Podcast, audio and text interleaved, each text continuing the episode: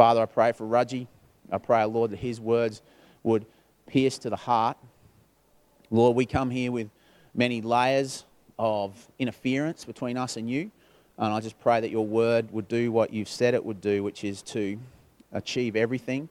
It would not return to you empty, that it would be like a, a fire, like a hammer that breaks a rock in pieces, and that we would go away softened, more open to the power of your spirit, more open, oh Lord, to your teaching. You, you, you want to teach each one of us today, and I just pray that we'd be open to that. Remove distractions from our minds. Help us to hear your truth. And bless Raji as he preaches to us in Jesus' name. Amen.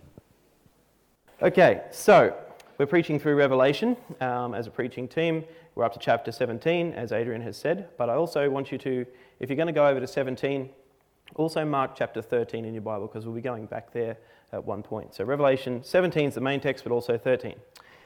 Uh, before we start, I should also remind you all that we're doing uh, the Revelation series with four key principles in mind as we prepare our messages.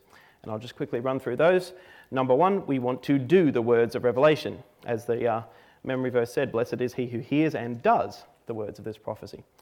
Uh, number two, we want to rely on the Holy Spirit to know and do the words. Um, number three is interesting. We don't want to underinterpret or overinterpret the words. And essentially, what that means is that we don't want to hang ourselves on one interpretation and go, this is the only one that's possibly true. Because this book is prophetic. It's stuff that hasn't happened, most of it. So to say we know exactly what is going to happen might be a little bit arrogant. And the worst thing about it is it can make us a bit argumentative and we can miss the practical application, which is really important because the whole Bible is there to be lived, to be done, not just to be heard. And finally, the fourth one is we want to seek meanings from other parts of the Bible for our interpretation. So that's how we each prepare our messages. Uh, so, first question Beast. What's the first thing that came to mind as I said the word beast? Dragon. Dragon. Good. Anyone else? Beauty and the Beast. Beauty and the Beast? Yep. What else? Bull. Bull. Yep. Something to be afraid of. Yep. Good, good, good. Sorry? Mean, big, and ugly. Mean, big, and ugly. Like me. Awesome. Um, second question. You hear the term mother of prostitutes. What's the first thing that comes to mind? Not nice. what else? I mean, I've, I know we've, some of us have heard Mother of Dragons, thanks to Game of Thrones becoming popular. But Mother of Prostitutes, this has kind of a dirty ring to it, doesn't it? First thought that popped into your head when you heard that. Is he allowed to say that in church? Might have been that, that's okay. I'll keep going. Uh, appreciate your interaction. So there will be more questions throughout. And if you're brave, feel free to answer. I'm not going to be shaming anybody. Let me just pray and then we will read the passage. So, Almighty God, thank you for being here with us this morning. We come before you in humility and in awe of your awesome, immense power. We praise you for loving us when we were unlovable. Jesus, we thank you for your willingness to do whatever it took to provide a way for us to come back into relationship with God taking the crimes that we committed so that we could be declared not guilty. And Holy Spirit, we ask that this morning you would open our hearts and minds so that we could hear the truth, the words that you have for us. Don't let me say anything that isn't from you. And if I have something that's coming from my own imagination, please blind the eyes and ears of the hearers so that they can only hear what you have for them. Amen. Okay, so follow me in Revelation chapter 17, if you will. starting in verse 1. Uh, by the way, I've got a bit of a throat cold, so if I start hacking in the middle of it, um, duck. Um, so Revelation chapter 17. One of the seven angels who had the seven bowls came and said to me, Come, I will show you the punishment of the great prostitute who sits by many waters. With her, the kings of the earth committed adultery, and the inhabitants of the earth were intoxicated with the wine of her adulteries. Then the angel carried me away in the Spirit into a wilderness. There I saw a woman sitting on a scarlet beast that was covered with blasphemous names and had seven heads and ten horns. The woman was dressed in purple and scarlet, was glittering with gold, precious stones, and pearls. She held a golden cup in her hand, filled with abominable things and the filth of her adulteries. The name written on her forehead was a mystery Babylon the Great the mother of prostitutes and of the abominations of the earth. I saw that the woman was drunk with the blood of God's holy people, the blood of those who bore testimony to Jesus. When I saw her, I was greatly astonished. Then the angel said to me, Why are you astonished? I will explain to you the mystery of the woman and the beast she rides, which has the seven heads and the ten horns. The beast which you saw once was, now is not, and yet will come up out of the abyss and go to its destruction. The inhabitants of the earth, whose names have not been written in the book of life, from the creation of the world, will be astonished when they see the beast, because it once was, now is not, and yet will come. This calls for a mind with wisdom. The seven heads are seven hills on which the woman sits. They are also seven kings. Five have fallen, one is, the other has not yet come. But when he does come, he must remain for only a little while.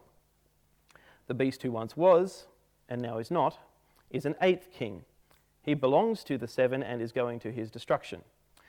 The ten horns you saw are ten kings who have not yet received a kingdom, but who for one hour will receive authority as kings along with the beast. They have one purpose and will give their power and authority to the beast. They will wage war against the Lamb. But the Lamb will triumph over them because he is Lord of lords and King of kings, and with him will be his called, chosen, and faithful followers. Then the angel said to me, The waters you saw, where the prostitute sits, are peoples, multitudes, nations, and languages. The beast and the ten horns you saw will hate the prostitute. They will bring her to ruin and leave her naked. They will eat her flesh and burn her with fire. For God has put it into their hearts to accomplish his purpose by agreeing to hand over to the beast their royal authority until God's words are fulfilled. The woman you saw is the great city that rules over the kings of the earth. So, how's your gut feel after that? Burning and eating flesh and all kinds of messy stuff. On the surface, this seems to be a bit of a weird passage. Who is this woman? Why is she sitting on a beast in the middle of nowhere? Why is she drunk on blood? What on earth is going on? Maybe you're a bit more astute and you've realised, as Adrian kind of hinted, that uh, the first part of the passage is painting a word picture, an analogy of sorts, a metaphor. And the second part basically explains the metaphor. That's essentially what's happening, and we'll see that as we go on. So, pop back up to verse 1 with me. The first thing to notice about this passage is the timing. Those of you that have been through our Revelation series will recognize that here the verse first references one of the seven angels who had one of the seven bowls of God's wrath. Comes to John. Uh, chapter 15, the last one I preached, uh, talked about and introduced those seven angels with the seven bowls. And they said something interesting in 15, verse 1. Feel free to flick over, or you can just keep following me. In 15, verse 1, they said that these were to be the last judgments, as in, when they were completed, the judgment of God would be fulfilled. Completed, done. So, that to me makes sense that what we're seeing here, this punishment of the, the mother of prostitutes, is happening during the time frame of those seven bowls judgments. I'm not going to, you know, stake my life on that because, as I said, this is a prophecy. We can't know anything absolutely for sure about what these things mean. But I would say that this happens during the seven bowls judgments. the next thing to point out is that this woman is obviously not a literal flesh and blood woman. Have a look at some of the things that she does. It says there, uh, she has committed adultery with the kings of the earth. That's a tall order for even the most efficient of prostitutes. There's a, quite a few kings, aka rulers, running around on the earth today. Imagine trying to get around Trump and what's his face over in North Korea in the same day. That could be interesting. um, so, this is obviously not a literal woman. Something else, it says that she has seduced all of the inhabitants of the earth. Not one woman could do that. So, check out the name on her forehead if you need further proof in verse 5. Babylon the Great, the mother of prostitutes, the abominations of all the earth. Could one woman actually be the mother of all the prostitutes? I mean, no, it's impossible. So, this is obviously a word picture, a metaphor, representing something else, not a literal flesh and blood woman. So, who do you think she is? Another question, not rhetorical. Apostate church, it's a good one. What else? Other possibilities? We're not told exactly, so you can't get it wrong. Could be sin in general? Yep.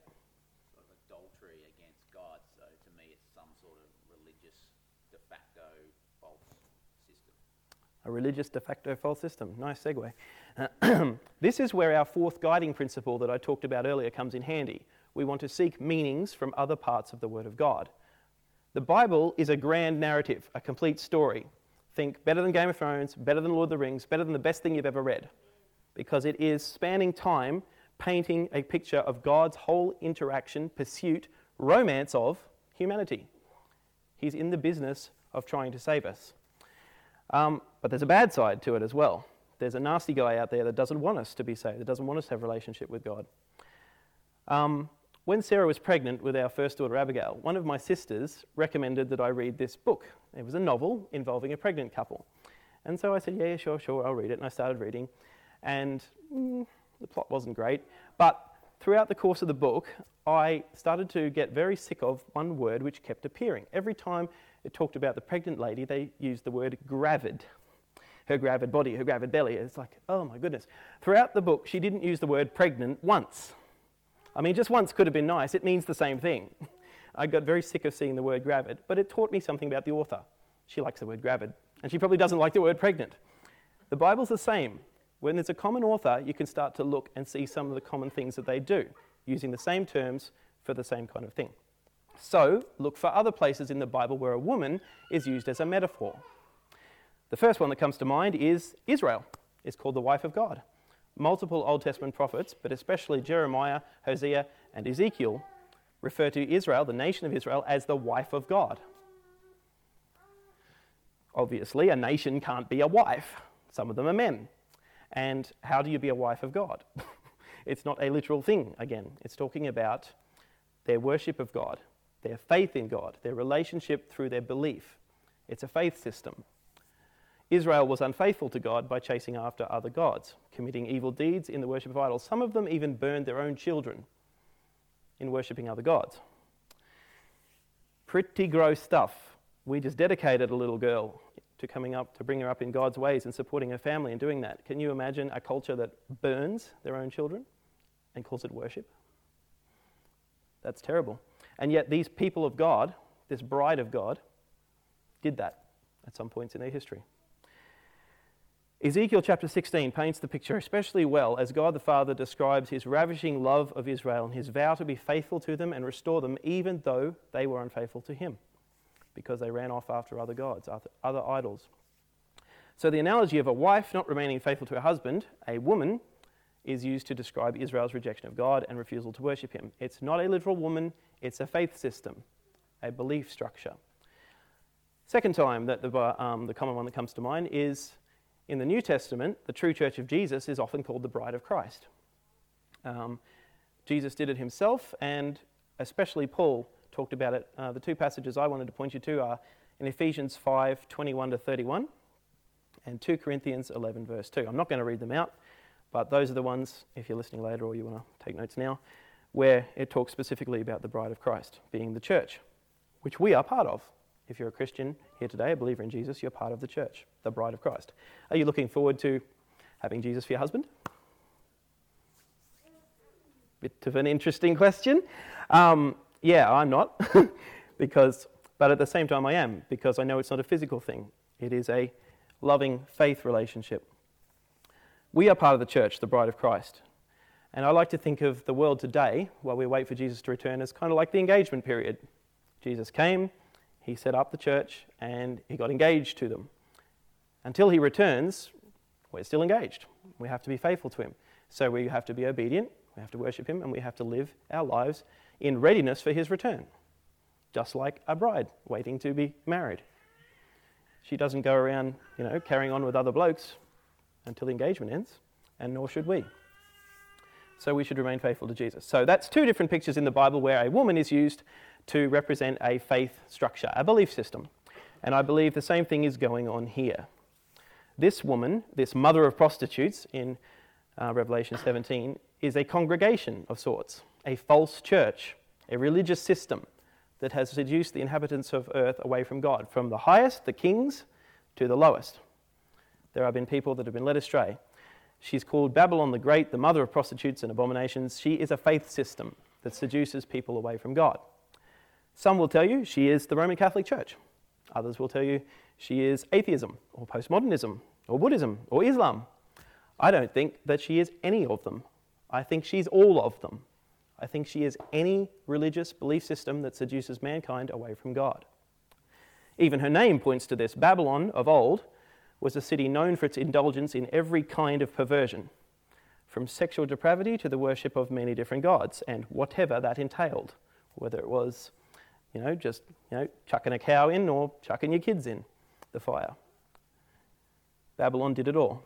And so she became, the city became a kind of like a reference. Sort of like when we talk about Sodom and Gomorrah, we're reminded of what happened to them because God judged them and burned them with fire from heaven.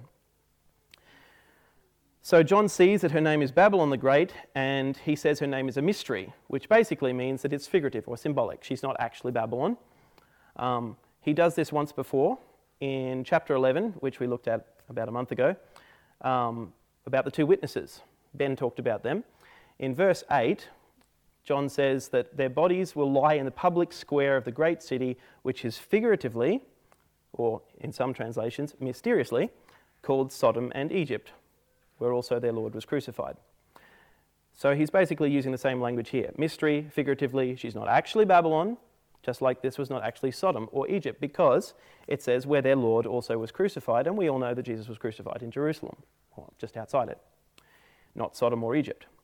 So John links Jerusalem figuratively with those places, just as he links Babylon with this woman, figuratively, saying that just as bad as Babylon was, so is she, this religion. So, does that make sense? Babylon the Great, the mother of prostitutes, she represents all the religions that deny God and seduce people away from Him. Okay with that? Good. Now, the next thing I want to draw your attention to is John's reaction. Look at verses 6 and 7 there. I saw the woman was drunk with the blood of God's holy people, the blood of those who bore testimony to Jesus. When I saw her, I was greatly astonished. And the angel said to me, Why are you astonished? I will explain to you the mystery of the woman and the beast she rides, which has the seven heads and the ten horns. Now, I think this is interesting because only twice so far in Revelation has John recorded having a, a big emotional response. He's seeing a vision, lots of stuff's happening. He sees some incredible stuff throughout Revelation, and we're 17 chapters in. Twice before, he's recorded having a big emotional response to this. The first one was in the very first chapter, where he first sees the risen King Jesus and he collapsed at his feet in worship. And he was told, Do not be afraid. Then in Revelation 5, verses 4 and 5, he wept bitterly when there was no one found worthy to open the scroll. Once again, he was commanded, Do not weep. And he was shown that the Lamb could open the scrolls. And here, for the third time, we see John having a massive emotional reaction to what he's seeing. He was filled with astonishment. But what exactly is he feeling? What do you think that word astonishment actually means? That wasn't rhetorical. Marvel or wonder? Good. If you were to use the word astonished about something, what would you mean? Shock. Shock. Mm-hmm. Cool. What else? Or? Yep. Yeah, find it hard to believe. Disbelief. Yeah. I think it's any combination of those. But let me read you a quote from uh, one commentator. 1908, a fellow called H.B. Swete wrote, The seer, John, had been invited to see the downfall of Babylon. His only reference to Babylon would have been the physical city. The angel offered to show him her sentence executed. He expected to see a city in ruins. But instead of this, there had risen before him on the floor of the desert a picture of a woman, gilded, jeweled, splendidly attired, desirable in every way, mounted on a scarlet monster and drunk with blood. It was a complete surprise, not at all what he was expecting. Who was this woman? The KJV, an old version of the Bible, says that John marveled with great admiration. Astonishment, admiration, we're getting the picture of awe, confusion. What on earth is going on here? Now, there's another time that the word astonishment is used. It's actually in Revelation 13 3 and 4. Some translations won't render it astonishment, but it's essentially the same word in Greek. So if you want to go to Revelation 13, which I mentioned earlier, verses 3 and 4. So just go back a few pages, and you'll recognize somebody from this passage. The beast. He appears here too. And Revelation 13, 3 and 4 says, The whole world was astonished and followed the beast. People worshipped the dragon because he had given authority to the beast, and they also worshipped the beast and asked, Who is like the beast? Who can wage war against it? John used the same word for their astonishment as for his own in the original. This astonishment is something close to worship. It's awe, it's wonder, it's amazement. It's almost like, wow, this, this person is amazing, incredible. It's almost worship. Not quite, but even he, the great apostle, is almost seduced by the false glory of this woman, this great religious harlot. That shows that this is no simple temptress we're dealing with here. This is incredibly seductive. This faith system that promises anything and everything to tempt him away from his Lord. But he doesn't give in, he doesn't cave in. The angel steps in and demands, Why are you astonished? I'll explain this mystery to you. It's kind of like, what, How dare you? Why would you even think that this person is worthy of worship or anything close to it? I'll explain it to you, just so you know. and what follows is pretty much exactly that an explanation of what he's seeing. So, the next thing up is the beast. What about this beast she's sitting on? We've seen this guy before, as I said. If you're still in Revelation 13, I'm going to take you through the first couple of verses. Now, Adrian took us through this whole chapter back at the start of June, which is a long time ago. Um, so we'll go through it. Revelation 13, 1 to 4. The dragon stood on the shore of the sea, and I saw a beast coming out of the sea. It had ten horns and seven heads. Sound familiar? With ten crowns on its horns, and on each head a blasphemous name. The beast I saw resembled a leopard. Aha, so we have more detail here. But he had feet like those of a bear and mouth like that of a lion. We don't get that in 17, but everything else is the same. So I think it's the same dude. The dragon gave the beast his power and his throne and great authority. One of the heads of the beast seemed to have had a fatal wound, but the fatal wound had been healed. The whole world was astonished and followed the beast. People worshipped the dragon because he had given authority to the beast, and they also worshipped the beast and said, Who is like the beast? Who can wage war against it? Flick back over to 17 with me, and you'll find it's pretty much the same guy. If you start down there, um, I think it's verse 3. Then the angel carried me away in the spirit into the wilderness. There I saw a woman sitting on a scarlet beast that was covered with blasphemous names. Yep, and had seven heads, yep, and ten horns, yep. So that's as much as we get about the beast there. But we get some more further down. So in verse 7, why are you astonished? I'll explain to you the mystery of the woman and the beast she rides, which has the seven heads and ten horns. The beast which you saw once was, now is not, and yet will come up out of the abyss and go to its destruction. The inhabitants of the earth whose names have not been written in the book of life from the creation of the world will be astonished. Well, in 13, they were astonished when they saw the beast, because it once was, now is not, and yet will come. This next bit is pretty tricky. It's a bit confusing. And it's no wonder that the angel says to John in verse 9, This calls for a mind with wisdom. You've got to remember, this angel is an immortal being. He's probably been around for the entirety of history and seen it all unfolding. He's seen the creation, he's seen the fall, he's seen the history of mankind, he's seen the cross, and now he's talking to John in this vision. So to him, he's seen it all unfold, and it makes sense up to this point. So, but he recognizes that John is a human being, has a finite mind, can't comprehend that kind of span of time, and probably nor can we. So he tries to say, this might take some understanding. This calls for a mind with wisdom. In the angel's explanation, the seven heads are seven hills, but also seven kings. All right? In other words, the seven heads of the beast are seven kingdoms or political empires, seven states, if you like. If the mother of prostitutes is a false church, the seven kingdoms, the beast, is a false state, an apostate state, an atheist state, a state against God. It's a political structure. Five have fallen one is, and one is to come.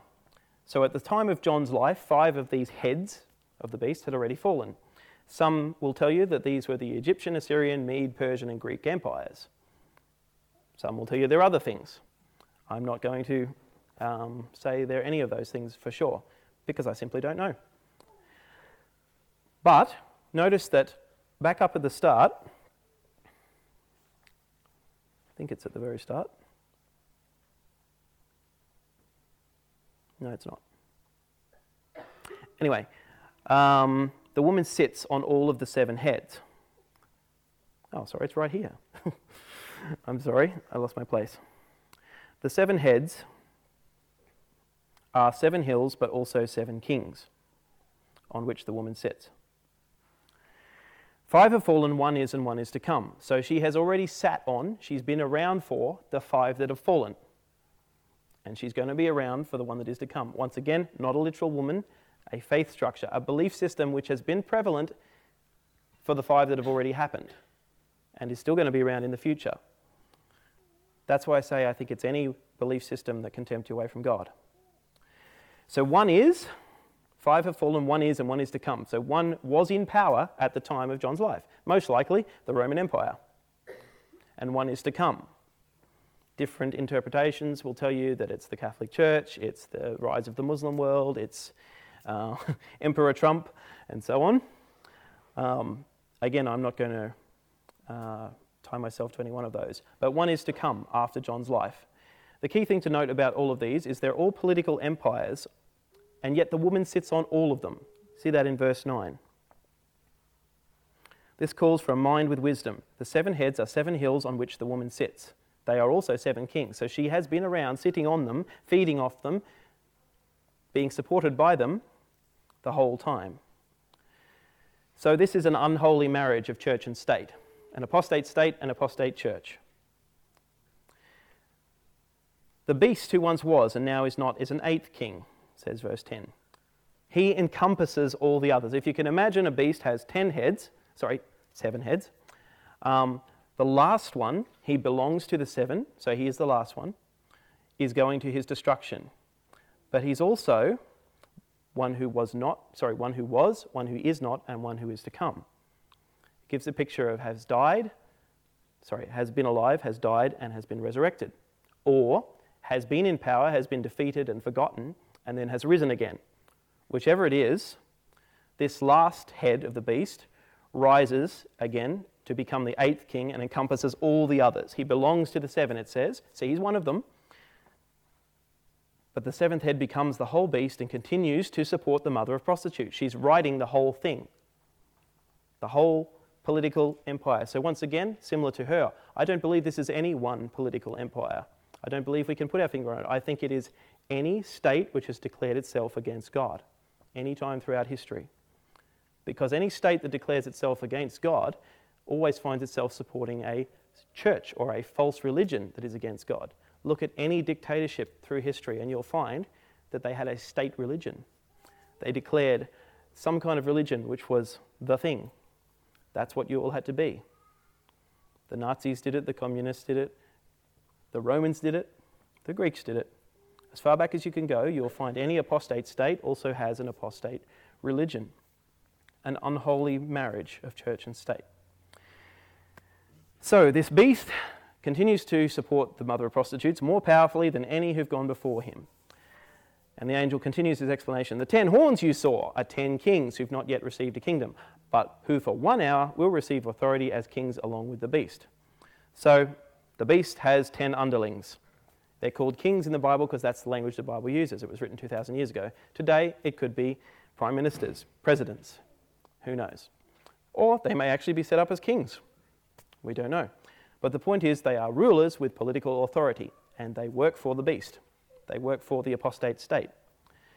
They have one purpose and will give their power and authority to the beast. So they're only here to do one job, and that is stated in verse 14. They will wage war against the Lamb, Jesus Christ, the King of Kings and Lord of Lords. But the Lamb will triumph over them because he is King of Kings and Lord of Lords. I love how simply the angel puts it there. They will lose because he's the King of Kings. like there's no question in his mind, no doubt whatsoever. They'll lose because he's the King of Kings. And he, with him will be his faithful followers. They can't win. And this is the point where I have to get a little bit uncomfortable with you. I'm afraid this is bad news for anyone who is here today or who is listening online who is not part of the family of Jesus Christ. If you find yourself today separate from Him, not part of His family, not having um, accepted His free gift of salvation, then you will lose. just like these ten kings, because he is King of kings and Lord of lords. If you are with him, on the other hand, as I hope most of us are, you will share in all the joy and peace of his ultimate victory over death and evil and pain. But take some time today to consider whose side you're on. You really want to be on the winning side of this war. The angel wraps up his speech by explaining the waters in the last few verses there. Verse 15. The waters where the great prostitute is sitting are the peoples, the multitudes, the nations, the languages, all the peoples of the earth have been seduced by the great harlot, this great false religion of pleasure at any cost. Look after yourself. Don't worry about God. Spend all that time watching TV, playing games, surfing Reddit for hours. Don't spend it in your Bible. Look after yourself. You deserve it. Go to that other church. Check out what the Muslims have got. Hey, maybe they are a religion of peace. Check out what Buddhism's, Buddhism's all about. Yeah, there's good stuff there. Pick and choose what works for you. False religion. Seducing you away from God. Anyone that finds himself in that camp is on a very dangerous path. This beast, this great powerful socio political empire ends up betraying his unholy bride. That's the last part here. The beast and the ten horns you saw, verse 16, will hate the prostitute. They will bring her to ruin, leave her naked. They will eat her flesh and burn her with fire.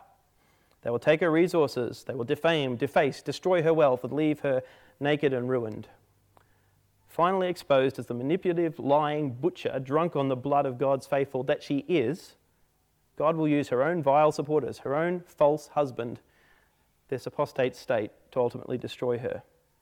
This unholy marriage of false church and false state will fail. Greed, gluttony, selfish ambition, it'll drive them apart and they will grow to hate each other. Babylon the Great, the mother of prostitutes, will fall. Any false religion that seduces us away from God will ultimately fall because he is King of kings and Lord of lords. God's word will be complete. So, in conclusion, on the surface, Revelation 17 can seem to be a weird picture with an inadequate explanation. We can start to get really stuck in rabbit holes and, go, sorry, rabbit trails um, and try to think, oh, what does this mean? Who is this referring to? And throughout history, the Christian church has tried to do that, has tried to pick and choose who they think individual passages are referring to. And up until now, everyone's been wrong because it still hasn't happened, a lot of this. So I think this is ultimately a reminder God is in total control. See that there at the end. For God has put it into their hearts to accomplish his purposes. Verse 17. By agreeing to hand over to the beast their royal authority until God's words are fulfilled. God is never surprised, he is always ready, and he always wins. If you're not on the right side of God, if you've deliberately ignored or rejected him, you will lose. If that's where you are today, Please do business with God. Please have a chat with Him. You have been deceived by the great false worldview that spans time finds its origin in the pride of Satan himself. If you're away from God, you need to rectify that. So I'd beg you, turn to Jesus, the Lamb of God, who takes away the sins of the world. He created you, He loves you. He's holding out His hand to anyone willing to turn. If you're listening online, if you're here today and you don't know Jesus, fix that today. Talk to me, talk to Adrian, talk to any of the leaders here. We'd love to explain more of what that means. Don't be a deceived loser. Join the winning team and look forward to the return of the King, King Jesus. Thank you.